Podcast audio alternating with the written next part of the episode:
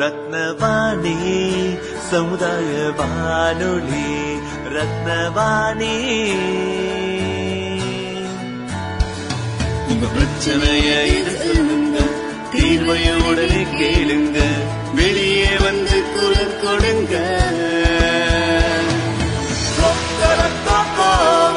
மக்களுக்கான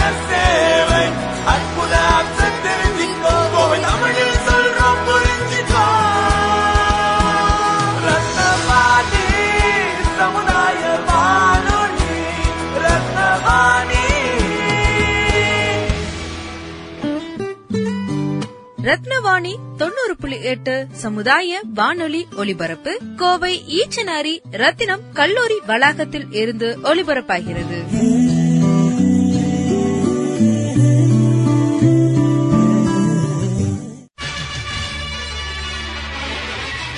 நம்ம ரத்னவாணி சமுதாய பண்பலை தொண்ணூறு புள்ளி எட்டில் கருங்கல்லை சிற்பமாக செதுக்கிய சிற்பிகள் போல தடைக்கற்களை படிக்கற்களாக மாற்றி வெற்றி வாகை சூடிய சாதனையாளர்களை கொண்டாடும் வெற்றி சிகரம். வெற்றி இது வேத சத்தியம்.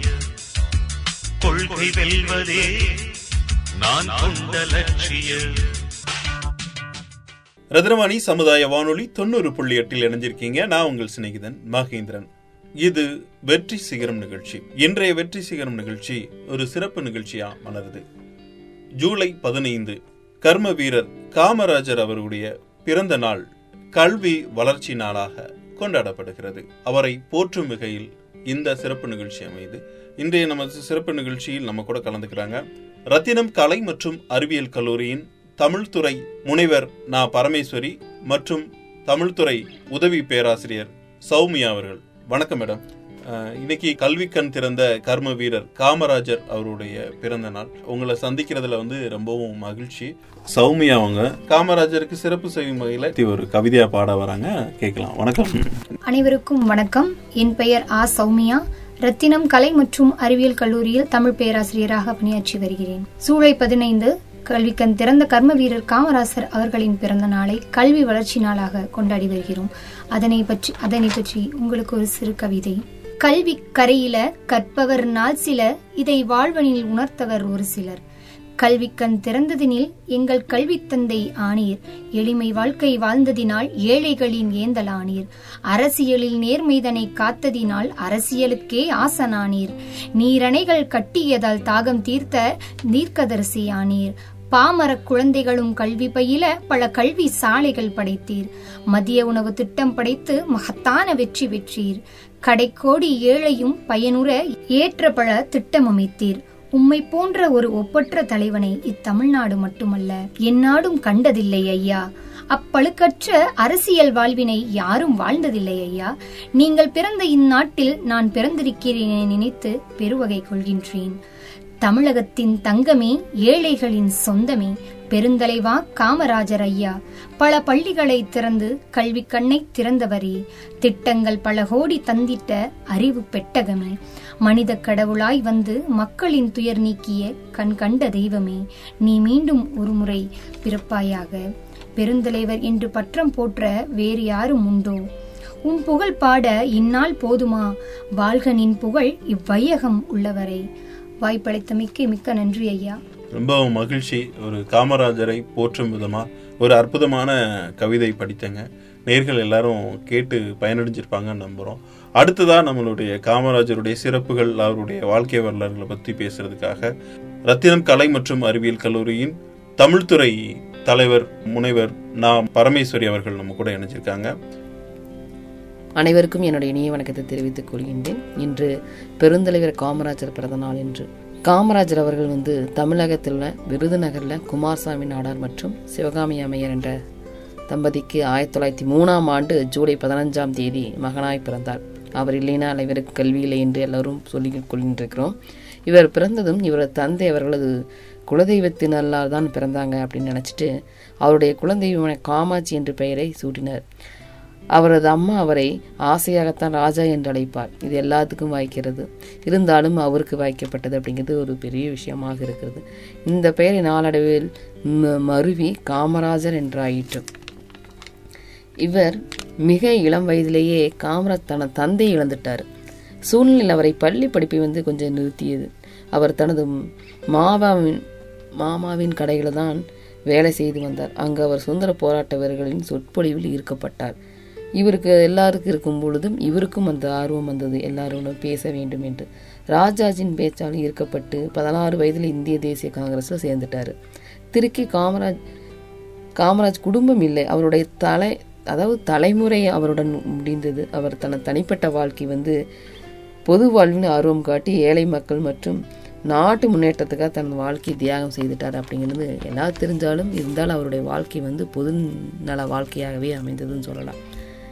ஆயிரத்தி தொள்ளாயிரத்தி நாற்பத்தி ஏழில் பிரிட்டிஷிடமிருந்து இந்திய சுதந்திரம் அடைந்த பிறகு காமராஜ் தனது அரசியல் வாழ்க்கைக்கு தன்னோட வாழ்க்கையை முடிவெடுத்துட்டார் வாழணும் அப்படிங்கிறதுக்காக. சுதந்திர போராட்டத்தில் அவருடைய மகத்தான குறிப்பிடத்தக்க பணிகள் மூலம் அவர் ஆயிரத்தி தொள்ளாயிரத்தி ஐம்பத்தி ரெண்டில் தங்களுடைய பணியை வந்து சிறப்பாக இருக்க வேண்டும் என்று பாரா பாராளுமன்றத்தில் உறுப்பினராக நியமிக்கப்பட்டார் பணி செய்ய வேண்டும் பணி பொறுப்பாக இருக்க வேண்டும் என்றெல்லாம் அவரோட ஆசையாக இருந்தது. அதனால் அந்த பணியை எடுத்துக்கொண்டார் பெருந்தலைவர் என்று தமிழ்நாடு மக்கள் அன்போடு மலைக்கப்பட்டவர் தான் இவர். ஏழை எளிய மக்களுக்காக ஆற்றிய பணிகள் அதிகம். இவர் முதல்வராக இருந்தபோதும் ஏழை மக்களுக்கு அதிக பொற்காலமாக இருந்தது. அப்படிங்கிறது எல்லோருனாலும் சொல்லப்பட்டாலும் இன்றைய காமராஜர் நினைத்து பார்ப்பது ஒரு வகையில் நம்மளுக்கெல்லாம் பெருமையாக இருக்கிறது. மூத்த தலைவராக இருக்கிறார். மூத்த தலைவர்களில் குறிப்பிடத்தக்கவராக இருந்தார் அப்படின்னு சொல்லலாம். காம கல்வித்துறையில் மட்டுமில்ல தொழில்துறையும் நீர்ப்பாசன திட்டத்திலும் அவர் வந்து தமிழ்நாட்டை ஆண்ட முதலமைச்சருள் முதன்மையானவர் என்று சொன்னால் உடனே எல்லோருக்கும் முதலில் வரும் பெயர் காமராஜர் தான் ஆவார். அப்படி குறிப்பிட்ட தலைவர் ஒருவராகத்தான் கருதப்படுவர் பெருந்தலைவர் காமராஜர். தமிழகத்தை ஒன்பது ஆண்டுகள் ஆட்சி செய்த இவரது காலம் பொற்காலம் என்று சொல்லலாம். உண்மையாகவே இப்போ சொன்ன மாதிரி பள்ளி குழந்தைகளுக்கு இலவச மதிய உணவு கொடுத்தாரு. இத்திட்டத்தை ஏற்படுத்தினார். ஏழை எளிய குழந்தைகள் கல்வி கிடைக்காது வழிவகை செய்தார். கல்வி கடவுள் அப்படிங்கிறதாக அனைவரும் போற்றப்பட்டார். வறுமையில் மக்கள் துன்புற்றும் போதெல்லாம் உணவுக்கே வழியின்றி குழந்தைகள் பள்ளிக்கூடம் வராமல் இருப்பதை பார்த்தாரு. மனம் அவருக்கு வந்து பொறுக்கவில்லை. அதனால தான் முதல்நிலையே முதலேயே வந்து பொதுநலத்துக்காக ஒரு வாழ்க்கை இணைக்கப்பட்டார் அப்படின்னு சொல்லலாம். வறுமை விட்டதால் வறுமையின் துன்பமும் பசியும் கொடுமையும் அறிந்தார். தன்னுடைய உணர்வு மூலமாக இதெல்லாம் நம்மளுக்கு இதெல்லாம் இருக்குது. இதன் மூலமாக உணவை கொடுத்து விட்டால் அனைவருக்கும் கல்வி கிடைத்துவிடும் அப்படிங்கிற மாதிரி அவருக்கு ஒரு நினை அவருடைய நினைப்பாக இருந்தது. அதற்காகவே பள்ளிகளில் சத்துணவு திட்டத்தை வந்து கொண்டு வந்தார் அப்படின்னு சொல்லலாம். தன்னுடைய உழைப்பால் தொண்டால் படிப்படியாக உயர்ந்தார் இவர். பெரும் தலைவர் தென்னாட்டு காந்தி படிக்காத மேதை கரும வீரர் கல்வி கண் திறந்த காமராஜர் என்றெல்லாம் பல்வேறு சிறப்பு பெயர்கள் அழைக்கப்படுகிறார். சமுதாயத்தில் தாழ் தாழ்த்தப்பட்டோர் மற்றும் ஏழைகளுக்கு நல்ல நல்லா செய்ய வேண்டும் அப்படிங்கிறது தான் தன்னலமற்ற தொண்டுக்காக அதாவது தன்னலமே இல்லாமல் பிறருக்காக வாழ வேண்டும் என்று மனதில் முடியளவு முடிவெடுத்து விட்டார். இந்திய அரசு அவரின் ம மறைவுக்கு பின்னர் தான் அவருக்கு ஒரு பாரத ரத்னா விருதும் கூட வழங்கியது அப்படிங்கிறது ஒரு பெருமைக்குரிய செயலாக இருக்கிறது. மதிக்கத்தக்க பிரதமர் மந்திரிகள் உருவாக்கி இந்தியாவிலே கிங் மேக்கராக போற்றப்பட்டவர் தான் நம்மளுடைய மதிப்புக்குரிய காமராஜர் அவர்கள். அவர் சாதனை வாழ்க்கை வந்து சாதனைக்குரியதாக இருந்தாலும் நிறைய வந்து ஒரு தொழில் ரீதியாக உருவாக்க வேண்டும் என்பத எண்ணம் அவர் மனசில் எப்பொழுதுமே குடிகொண்டிருந்தது. அமைச்சராக இருந்தபோது வித்தியாசமாக வியக்கும்படியும் அழைத்தவர்தான் மதிப்புக்குரிய காமராஜர் அவர்கள். தன்னை எதிர்த்து போரிட்ட சுப்பிரமணியத்தையும் அவரது முன்மொழிந்தையும் பக் பக்வசலத்தையும் அமைச்சராகி முதல்வராக பின்னர் தன்னுடைய முதல் பணியாக ராஜாஜி கொண்டு வந்த குலக்கல்வி திட்டத்தினை கைவிட்டு அவர் மூடப்பட்ட ஆறாயிரம் பள்ளிகளை திறந்தார். மேலும் பதினேழாயிரத்துக்கு மேற்பட்ட பள்ளிகளை புதிதாக திறந்ததோடு மட்டுமல்ல பள்ளி குழந்தைகளுக்கு இலவச மதிய உணவு திட்டத்தையும் ஏற்படுத்தி ஏழை மக்களின் கல்வி முன்னேற்றத்தை ஏற்படுத்தினார் அப்படிங்கிறது பெரிய ஒரு சாதனையாக அவர் வாழ்வில் எடுத்துக்கிட்டாரு. இந்திய அரசியலில் வந்து தலைசிறந்த பணியாக கருதப்பட்டாலும் இந்த திட்டம் இந்த உலக அளவில் அவர் பாராட்டக்கூடியதாக இருந்தது அப்படிங்கிறது நமக்கு அனைவருக்கும் தெரிந்து கொண்டா இருந்தாலும் இன்று கல்வி அப்படிங்கிறது அனைவருக்கும் வந்து கொண்டிருக்கிறது அதுவும் பயன்பெற்று கொண்டிருக்கிறார்கள். காமராஜ் கல்வித்துறையில் மட்டும் கிடையாது தொழில்துறை நீர்ப்பாசன திட்டம் மின் திட்டங்கள் போன்றவற்றில் முன்னேற்றம் ஏற்படுத்தினார். தமிழகத்தில் நிறைய தொழில்துறைகள் வளர்ப்பதற்காக குறிக்கோளாக கொண்டு வந்து பல்வேறு நடவடிக்கைகளை செயல்படுத்த தொடங்கினார். நெய்வேலி நீலகிரி திருச்சி இந்த மாதிரிலாம் மின் நிலையங்கள்லாம் அமைச்சார். ஊட்டியில் தொழிற்சாலை மேட்டூர் காகித தொழிற்சாலை சேலம் இரும்பு உருக்கு ஆலை பாரத அதாவது நிறைய தொழிற்சாலைகளை அமைக்க வேண்டும்ங்கிறது அவர் எண்ணமாக இருந்தது. அதுவும் தன்னோட வாழ்க்கையில் அவர் வந்து பெரிய அளவில் கொண்டு வரப்பட்டார் அப்படின்னு சொல்லலாம்.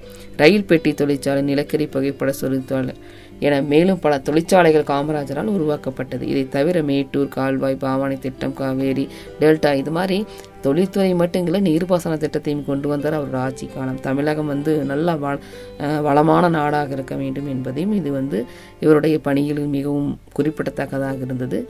இதனால் இந்த மாதிரி ஒரு பெருமைக்குரிய மதிப்புக்குரிய காமராஜ் அவர்கள் செயல் திட்டங்கள் மட்டுமில்லை அவர் இன்னும் நாம் நினைத்து பார்க்க வேண்டியதாக இருக்கிறது. அந்த வகையில் இந்த பிறந்தநாளுடைய அவருடைய சொற்பொழிவு எனக்கு ஆற்றுவதற்கு வாய்ப்பளித்த ரத்னவாணி அலைவரிசைக்கு நன்றியை தெரிவித்துக் கொள்ளும் விடைபெறுகின்றேன். நன்றி வணக்கம்.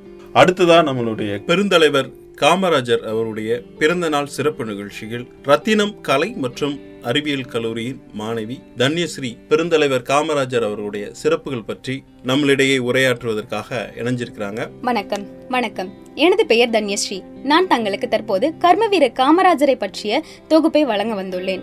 நம்மை வழிநடத்துவோரை தலைவர்கள் என்கிறோம். நாட்டை வழிநடத்துவோரை அரசியல் தலைவர்கள் என்கிறோம். உலக அரசியலை அலசி பார்த்தால் பல தலைவர்கள் தங்கள் நாட்டை வழிநடத்துவதற்கு பதிலாக சொந்த வீட்டை மட்டும் வழிநடத்தி கொண்ட அவலம் தெரிய வரும்.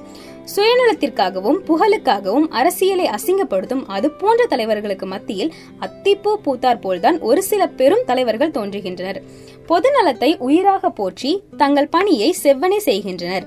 அரசியலில் லஞ்சம் ஊழல் அதிகார துஷ்பிரயோகம் ஆகியவை மலிந்த ஒரு தேசத்தில் இப்படிப்பட்ட ஒரு மாமனிதன் இருந்திருக்கிறார் என்பது ஆச்சரியமாக இருக்கிறது. தொடக்கப்பள்ளி வரை கல்வி கற்ற ஒருவர் ஒரு மாநிலத்தின் முதலமைச்சரான கதையை கேட்டிருக்கிறீர்களா?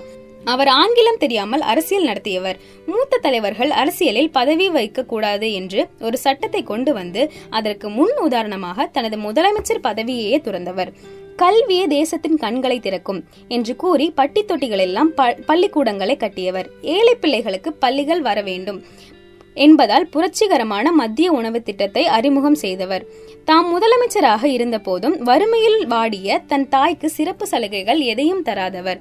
சினிமாவில் தான் இது போன்ற கதாபாத்திரங்களை பார்க்க முடியும் என்று சொல்லும் அளவிற்கு தமிழகத்தில் நம்ப முடியாத நல்லாட்சியை தந்து இரவா புகழ் பெற்ற அந்த உன்னத தலைவர் கர்ம வீரர் காமராஜர். இவரை போன்ற தலைவர்கள் தமிழகத்தில் தொடர்ந்திருந்தால் நமது மாநிலம் தரணி போற்றும் அளவிற்கு உயர்ந்திருக்கும் என்பது மறுக்க முடியாத உண்மை. ஆயிரத்தி தொள்ளாயிரத்தி மூன்றாம் ஆண்டு ஜூலை பதினைந்தாம் நாள் தமிழ்நாட்டில் விருதுநகரில் குமாரசாமி நாடார் சுவாமி அம்மா சுவா சிவகாமி அம்மாள் ஆகியோருக்கு மகனாக பிறந்தார் காமராஜர். குடும்ப ஏழ்மையின் காரணமாகவும் படிப்பு ஏறாத காரணத்தினாலும் அவரால் ஆறு ஆண்டுகள் தான் கல்வி கற்க முடிந்தது. பனிரெண்டாவது வயதில் தனது தாய் மாமனின் துணிக்கடையில் வேலை பார்த்தாள். அப்போது இந்தியா முழுவதும் சுதந்திர தீ பொழிந்துவிட்டு எரிந்தது. அவருக்கு பதினைந்து வயதான போது ஜாலியன் வாலாபாக் படுகொலை பற்றிய செய்தி அவரின் காதுக்கு எட்டியது. அதே நேரம் காந்தி விடுத்த ஒத்துழையாமை இயக்க அழைப்பும் ஏற்று தனது பதினாறாவது வயதில் அவர் காங்கிரஸ் கட்சியில் முழுநேர உறுப்பினராக சேர்ந்தார். அன்றிலிருந்து பல ஆண்டுகள் சௌகரியம் பதவி வசதி என்று பாராமல் கட்சிக்காக கடுமையாக உழைத்தார். ரத்தினம் கலை மற்றும் அறிவியல் கல்லூரியின் மாணவி தன்யஸ்ரீ காமராஜர் பற்றிய சிறப்புகளை நமக்கு நிறையா தொகுத்து வழங்கினாங்க. நேரில் கேட்டு பயனடைஞ்சிருப்பீங்க அப்படின்னு நம்புகிறோம் இன்றைய நமது வெற்றி சிகரம் நிகழ்ச்சியில் பெருந்தலைவர் காமராஜர் அவர்களின் பிறந்த தினம் மற்றும் கல்வி வளர்ச்சி நாளை முன்னிட்டு காமராஜரை போற்றும் வகையில் அவரை பற்றிய கவிதை மற்றும் அவருடைய வாழ்க்கை வரலாறு அவரை பற்றிய சிறப்புகளை நிகழ்ச்சியில் கேட்டு பயனடைஞ்சிருப்பீங்க அப்படின்னு நான் நம்புறேன். மீண்டும் மற்றும் ஒரு நிகழ்ச்சியில் உங்களை சந்திக்கும் வரை உங்கள் அன்போடும் ஆதரவோடும் விடைபெறுகிறேன். உங்கள் சிநேகிதன் மகேந்திரன் நடப்பவை நல்லவையாகட்டும். தொடர்ந்து இணைந்திருங்கள். இது ரத்னவாணி சமுதாய வானொலி தொண்ணூறு புள்ளி எட்டு. இது மக்களுக்கான வானொலி.